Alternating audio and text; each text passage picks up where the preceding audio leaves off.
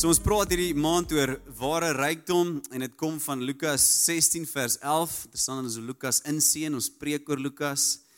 En dit sê as julle dan nie betroubaar was wat die oneerlike mammon betref nie, wie sal met julle die ware ryk, wie sal julle wie sal julle met die ware rykdom vertrou? En as Jesus wat praat en hy sê ek wil vir julle die beloning gee vir die ware rykdom. Die ware rykdom is nie geld nie. Die ware rykdom is die koninkryk van God en dit spesifiek gaan oor die impak by mense.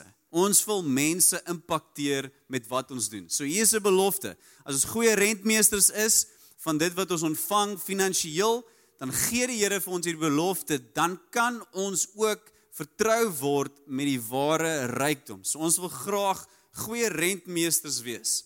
Ons weet byvoorbeeld dat 14 uit die 40 plus gelykenisse van Jesus handel oor geld.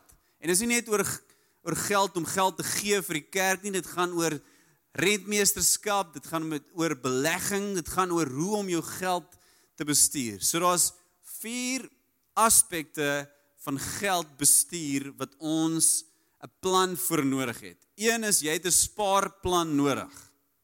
Jy moet 'n manier vind hoe jy geld kan spaar. Jy moet geld kan belê. Belê ja in aandele, maar ook belê in in jou toekoms, belê in jou opvoeding, belê in jou skills. Dan moet jy belê in of jy moet gee. Want hoekom is gee belangrik? Gee sê geld is nie my baas nie. As ek kan gee, dan wys ek vir geld, ek wys vir God Mammon, want is die God van geld, ek is nie onderdanig aan jou nie. En dan het jy 'n plan nodig oor hoe jy die geld kan uitleef. Want daar is goed wat baie waarde het. Wie van julle onthou 'n goeie vakansie saam met jou ouers? Jou pa en jou ma het gespaar daarvoor. Hulle het die geld uitgegee en tot vandag is dit 'n memory wat jou bybly. Dis goddelik. Dis koninkryk. En waar ons waar ons vandag wil ingaan is ons wil ingaan in beleggings, maar spesifiek in ons wil belê in wysheid. So verlede week het ons begin praat oor Salomo en ek gaan sommer net ter inleiding net weer terug verwys na Salomo se rykdom want Salomo was 'n ryk man. En die rede hoekom hy die rykdom bekom het is omdat hy in in 'n droom die Here gesien het en die Here het hom gevra, "Wat wil jy hê?" Ons nog gesê daai is 'n moeilike vraag om te beantwoord want jou vlees het klaar daai lysie gemaak Maar Salomo vra te vir die regte ding. So ons wil ons gedagtes programmeer dat as die Here voor ons verskyn en hy vra vir ons, "Wat wil jy hê?" dan moet jy vra dit wat Salomo vra. En wat het hy gevra? Hy het gevra vir wysheid. En toe antwoord die Here en sê, "Jy het reg gevra en omdat jy reg gevra het, gaan ek ook die ander vir jou bysit, byvoeg. Ek gaan vir jou rykdom gee en ek gaan vir jou aansien gee." So op die einde sien ons dat dit is presies wat met Salomo gebeur het. 1 Konings 10 vers 23 sê: Koning Salomo het al die konings van die van die aarde oortref in rykdom en wysheid. Die hele wêreld het geprobeer om hom te sien te kry en die wysheid wat God hom gegee het aan te hoor. Interessant dat vers 24 volg volg op vers 23. Hy het al die rykdom gehad, maar die rede hoekom mense na hom gekom het was as gevolg van sy wysheid nie as gevolg van sy rykdom nie. So die wysheid kom eerste. Ouens het het erkenning gegee aan dat die bron van sy rykdom is wysheid. 25. Elkeen het sy geskenk saamgebring, silwer en goudware, mantels, wapenrusting, kosbare krye, perde en en myle. So het dit jaar vir jaar gegaan. Salomo het 'n mag van strydwaans en ruiters bymekaar gebring. Hy het 1400 strydwaans en 12000 ruiters gehad. Hy het hulle gestasioneer in strydwaarposte en by die paleis in Jerusalem. Silwer het hy in Jerusalem so alledaags soos klippe gemaak en seders soos die wille vye bome in die laafveld. Dit is nou nie die laafveld van Suid-Afrika nie, dis die laafveld van Israel. En dan vers 14 en 15 sê Salomo se jaarlikse inkomste aan goud het sowat 23 ton beloop behalwe nog wat die reisigers en handelaars en al die konings van Arabië en die Israelitiese goewerneurs ingebring het. So Salomo was 'n baie baie baie ryk man gewees. Maar as ons Salomo se storie volg en ons volg ook die boeke wat hy geskryf het, die Spreuke en Prediker, dan kom ons agter daar is 'n bron waarvan af hy hierdie wysheid ontvang het om rykdom te bekom en as ons dit gaan mooi ondersoek, dan kan ons dalk beginsels daar uithaal wat op die einde ook vir ons gaan help om suksesvol God se plan op hierdie aarde uit te voer. Want ons elkeen het 'n plan wat die Here vir ons uitgelê het en ons moet dit kan uitvoer. Maar ons kort iets. En Salomo verwys daarna, God verwys daarna as wysheid. So jy kort wysheid om God se plan uit te voer. Maar wat is wat is wysheid? En soveel mense het daaroor geskryf en soveel verskillende definisies is na het na vore gekom. En hier is 'n paar van van dit wat ek kon saamvat. So die konsepte wat ons vind in hierdie definisies is een, dis insig. Met ander woorde, jy sien agter dit wat jy eintlik sien. Jy het insig in die die realiteit wat agter die die manifestasie of die die die die eerste oogopslag ervaring. Het jy insig in dit? Ervaringskennis. Dit verwys ook na deur 'n loop van tyd het jy ervaringskennis opgedoen. Dis hoe die wêreld werk. Dis hoe finansies werk. Dis hoe mense werk. Dis hoe die huwelik werk al die mans sê amen ons het dit uitgevind ons weet hoe die huwelik werk So daar's deur ervaring en deur regte besluite wat geneem is, het jy wysheid bekom. En dan is daar baie definisies wat ook verwys na probleemoplossing. En ek dink ons almal sal daarmee kan saamstem. 'n Wyse persoon is iemand wat 'n probleem kan oplos. Hoe hanteer ek hierdie rebelse tiener? Die wyse persoon kan dit oplos. Ek het hierdie probleem met 'n kollega. Hoe gaan ek daai twee persone wat moet saamwerk bymekaar bring? Die wyse persoon kan dit oplos. Hoe gaan ek strategies projekteer my besigheid sodat ons nog steeds relevant is oor 20 jaar? Die wyse persoon kan daai probleem oplos. En dan praat dit ook van waarheid. Dit praat van hierdie vermoë om agter dit wat jy kan sien die vlak van waarheid te kan uithaal, die absolute waarhede waar volgens God hierdie wêreld laat gebeur, laat laat geskied om daai waardes uit te kan bring na vore toe sodat mense dit kan implementeer in jou eie lewe. So dis dis iets van wysheid. So Oxford Dictionary definieer dit as volg capacity of judging rightly in matters relating to life and conduct. Met ander woorde, jy het die vermoë om regverdig te kan oordeel. Hey, dis reg, dis verkeerd. Dis wat ek moet doen. Charles Haddon Spurgeon het gesê wisdom is I suppose the right use of knowledge. To know is not to be wise. Baie belangrik. Many men know a great deal and are all the greater fools for it. Daarom kry jy professors, geleerde mense wat sê God bestaan nie. Hulle het al die geleerdheid, maar hulle kry nie kom nie tot by die een groot realiteit van ons bestaan en dis dat God bestaan. There is no fool so great as a fool as a knowing fool. But to know how to use knowledge is to have wisdom. So ek hou van hierdie laaste definisie. Wysheid is die Godgegewe en Godgesentreerde onderskeiding en insig rakend die praktiese kwessies van die lewe. So dis 'n goddelike gawe, maar is ook gebou rondom wie God is, wat sy woord is en dit gaan oor die praktiese toepassing van kennis en insig en onderskeidingsvermoë. Dis 'n praktiese ding.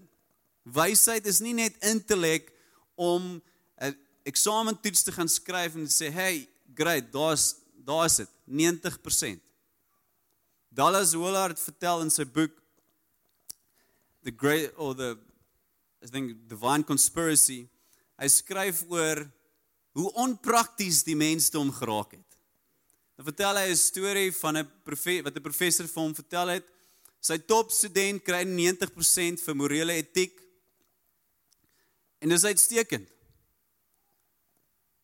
'n Paar weke na die na die punte uit is, terwyl hierdie persoon nog in sy klas is, kom een van die ander studente na die professor toe en sê hierdie student, dis 'n vrou, sy sê sy het nie genoeg geld gehad om vir haar studies te betaal nie. Sy maak geld on the side en sy maak kamers van studente skoon. En onder hierdie student wat die top student in morele etiek is. 90 plus persent vir morele etiek.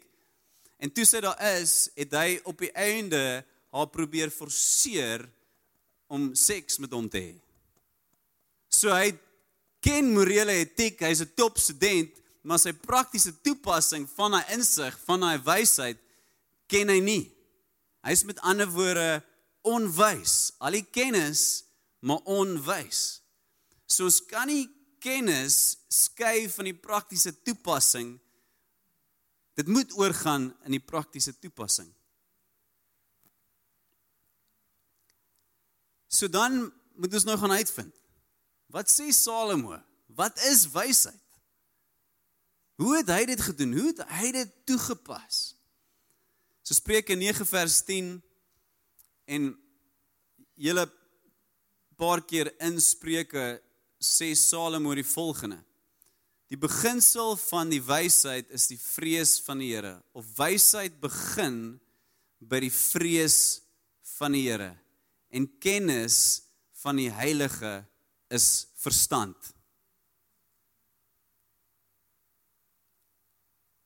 Dink gou jy's jy's 'n matriek in die meneer vra vir jou en sê maar waar het jy nou nie toets geskryf? Ek het nie swak gedoen 43% en jy sê meneer ek het verstand.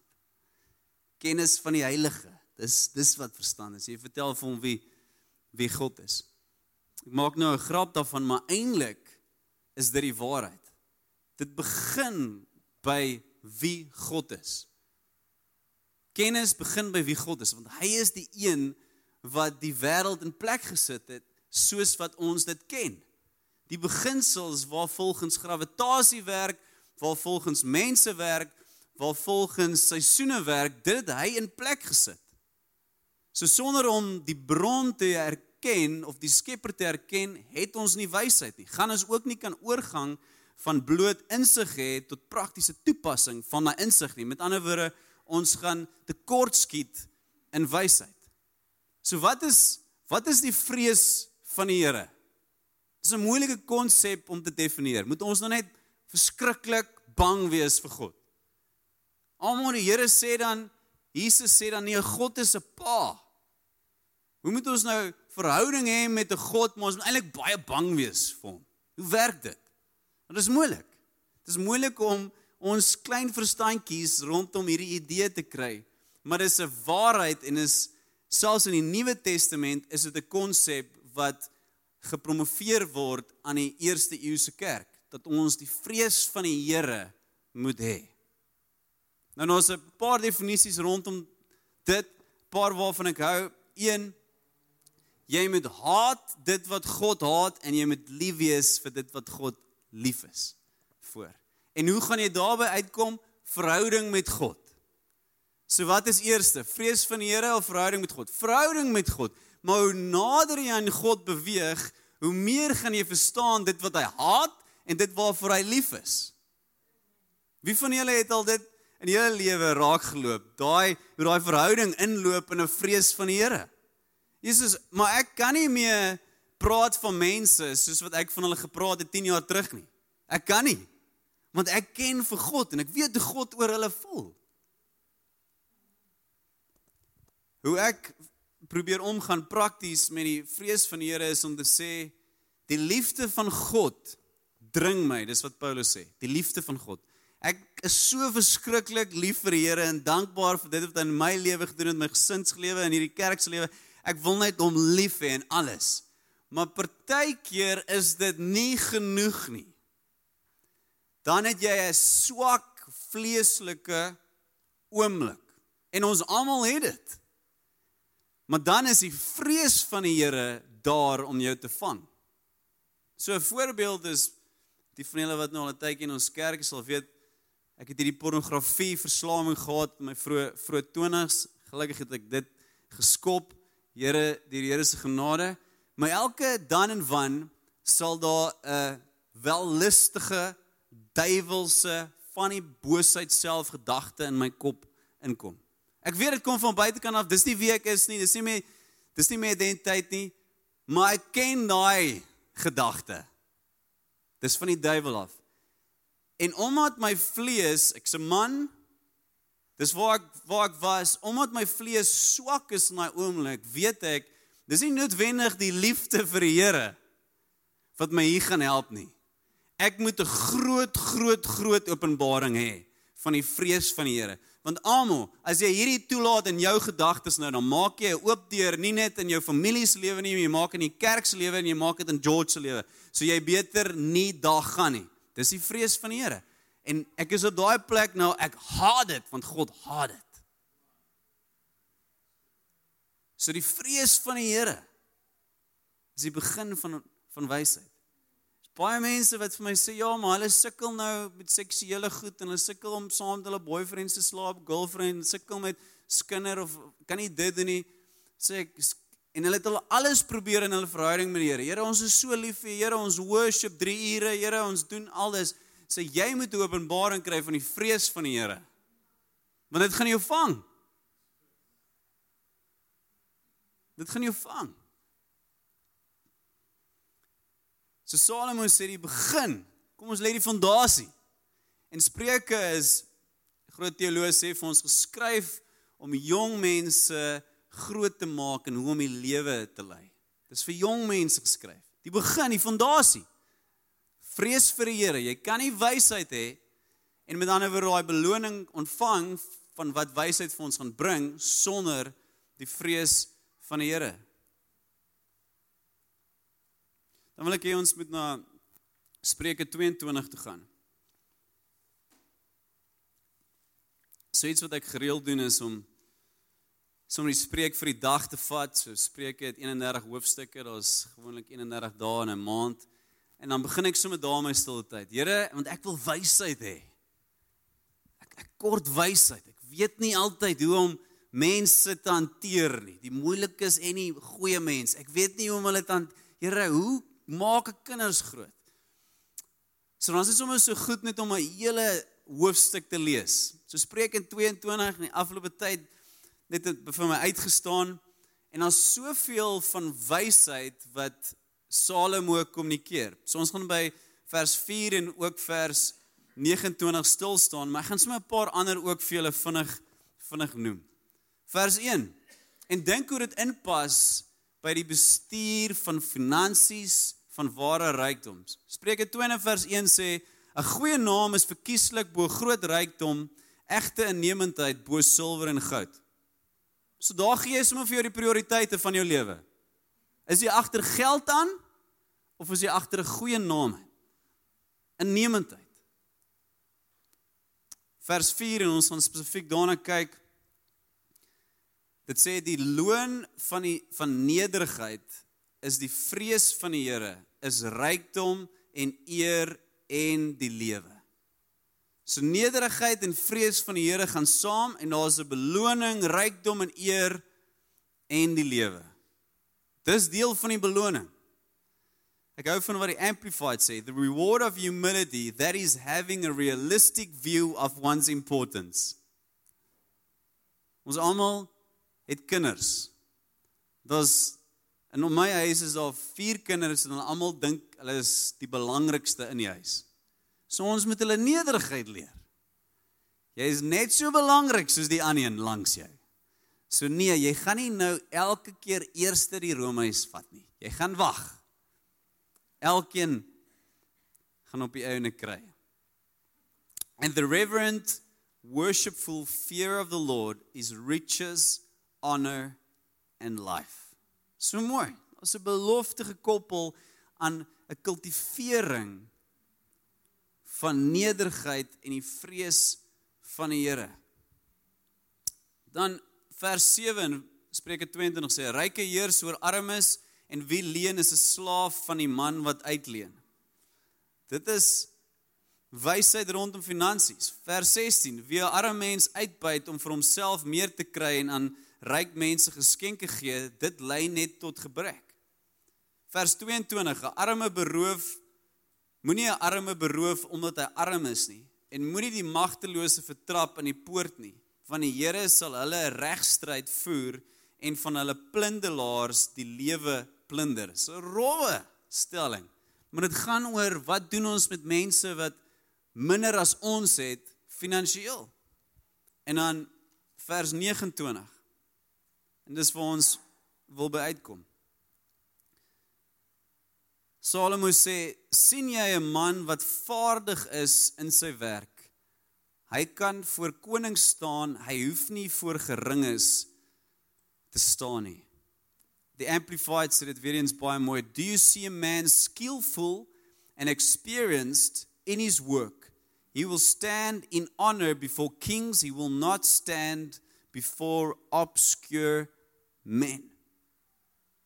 Die waarna Salomo hier verwys is die toepassing van wysheid maar oor tyd. Dit praat van ervaring. Ons altyd 'n kind in my huis wat na my toe kom en sê: "Pappa, ek het hierdie briljante ding gedoen. It's amazing. Jy sal dit glo nie. Ek het gekry dat ek het tweede gekies, Julia het eerste gekies. Yes, it's amazing." 5 minute daarna doen hy die onwyste ding wat jy in jou lewe al gesien het. So so wysheid moet oor tyd toegepas word.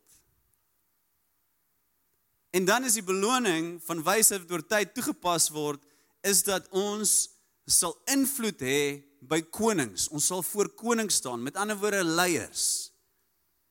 So hierdie is die moeilike deel van Christendom. Dis maklik om 1 2 3 keer 'n maand iets goed te doen, jou stiltyd te hou, iets te beteken vir mense, nie te skinder nie, maar oor tyd. Dit is moeilik. Dag in dag uit, werk in jou skill, werk aan dit wat die Here vir jou gee. Bekom wysheid. Bestudeer die Bybel. Wat sê Salomo? Pas toe. Moenie jok nie. Moenie jok nie. Moenie jok nie. Moenie nou jok nie. Moenie môre jok nie. Moenie skinder nie. Hou aan met die regte ding, die doen. Die vrees van die Here is jou onderbou. Die liefde van God dring jou elke dag. Begin die middel van die dag en in die einde van die dag. Hou aan. Dis moeilik.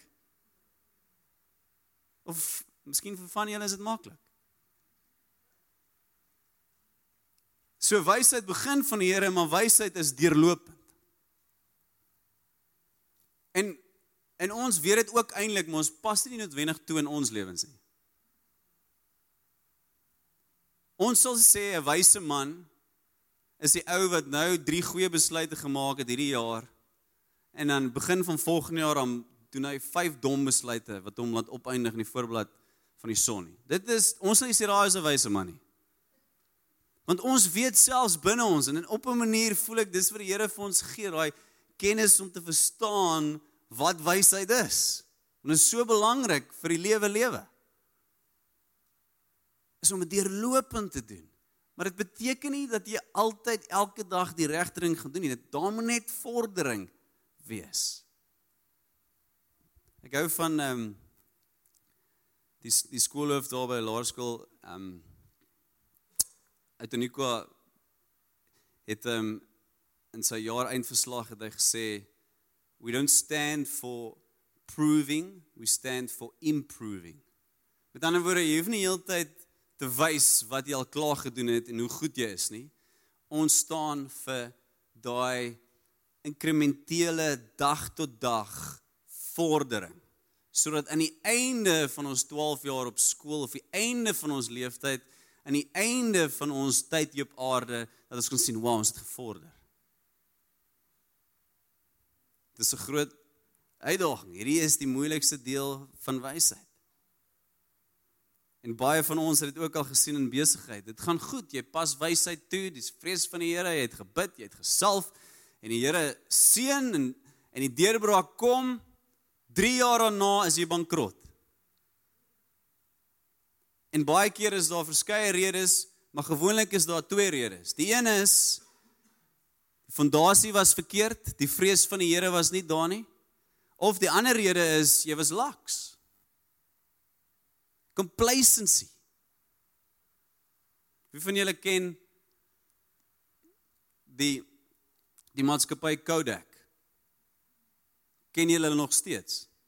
Nee. Kodak het filmkameraatjies gemaak.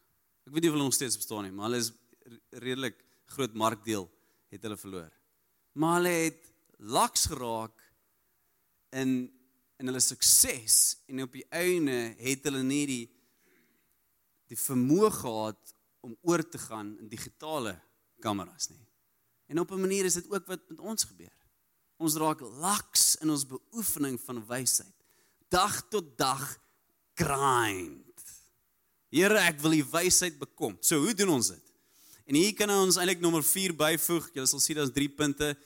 Nommer 4 moet wees en doen dit weer. Begin weer van voor af. Nommer 1, Jakobus 1 vers 5 sê ons kan van die Here af wysheid vra en hy wil dit vir ons gee. Selfs wat Salomo gedoen het. Jy moet vra vir wysheid. Dis 'n God gegeewe gawe. So die Here kan dit vir jou gee. As jy dit nie het nie, dan moet jy vra. Hoe vra jy? Jy gaan pleit by die Here sê Here, ek weet nie hoe om hierdie te doen nie. Ek weet nie om 'n pa te wees nie. Ek weet nie om 'n ma te wees nie. Ek weet nie om 'n besigheidseienaar te wees nie. Ek weet nie om 'n goeie Christen te wees nie. Here, gee my wysheid. En die Here gaan ons die Here gaan ons hoor. 2 kweek 'n vrees vir die Here en nederigheid. Jy moet dit kweek oor tyd. Jy moet vir jouself afvra, hey, daai wit leentjie, wys dit dat in jou lewe die vrees van die Here is. Die manier hoe jy praat van daai persoon vir wie Jesus aan die kruis gesterf het, met ander woorde, dit is die waarde van daai persoon. Hoe jy oor daai persoon praat, praat dit van die vrees van die Here.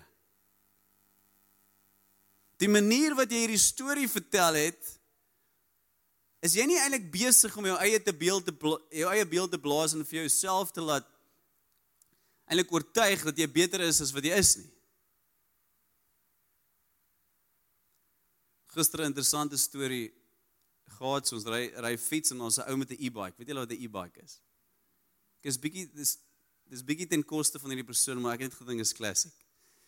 So ons praat oor die e-bike en ons spot so half oor die e-bike, ons het net 'n gewone fiets en hy het nou e-bike gery en ek sê vir hom, "Hey, werk 'n masjien?" Hy sê, "Nee, is eintlik trap hy meer as wat hy die e-bike gebruik. Die battery is nog daar's nog baie min wat hy gebruik."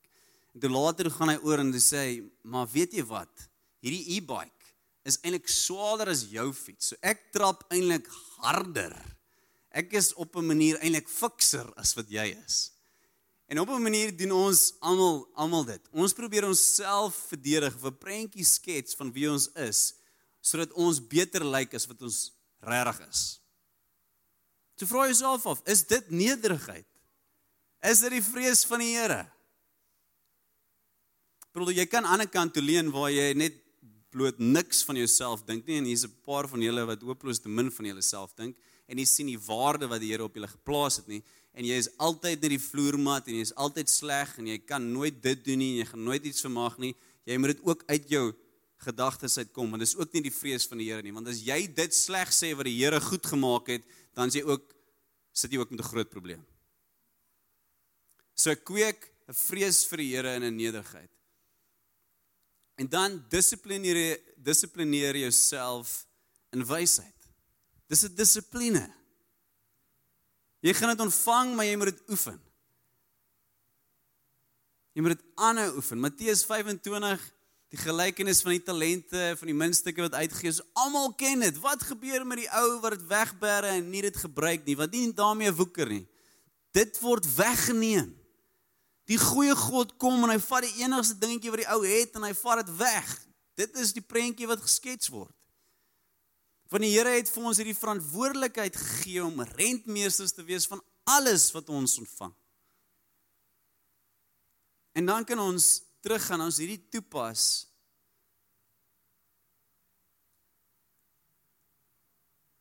Dan kan ons teruggaan aan Spreuke 22 vers 4 wat sê the reward of humility and the fear of the Lord is riches, honor and life.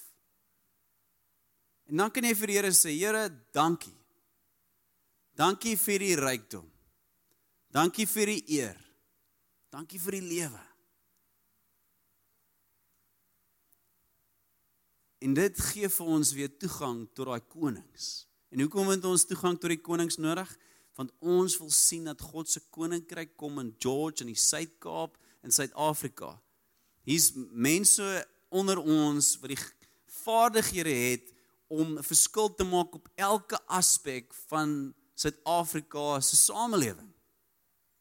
Of dit nou is 'n oplossing vir die welsyns organisasie se toestand in Suid-Afrika, die die broeder van die regeringsorganisasies of dit nou is vir Eskom of dit nou is vir wysheid oor hoe om te lei, ons het daai toegang. Ons het daai kennis, ons het daai insig hier in die kerk, in die kerk in George. Ons baie keer lei om ons vaardighede te gebruik en vir die Here te gee en op die regte fondasie te bou. Great. So ek wil gee ons met ons ons oë toe maak.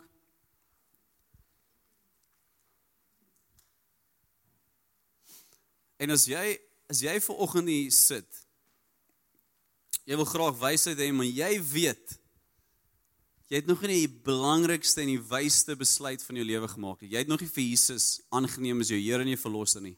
Jy is nie seker as jy vandag doodgaan of jy hemel of hel toe gaan nie. As jy onseker is daaroor. En dis dit is die belangrikste vraag wat die Here vir ons vra. Is ken jy my? Wil jy my ken? Wil jy vergifnis vir jou sonde hê? As jy nie seker is daaroor nie, maar jy wil vandag seker maak en jy is bereid om jou lewe te gee vir hierdie koning van alle konings, dan wil ek hê jy met jou hand oplig. Net sê, dis ek.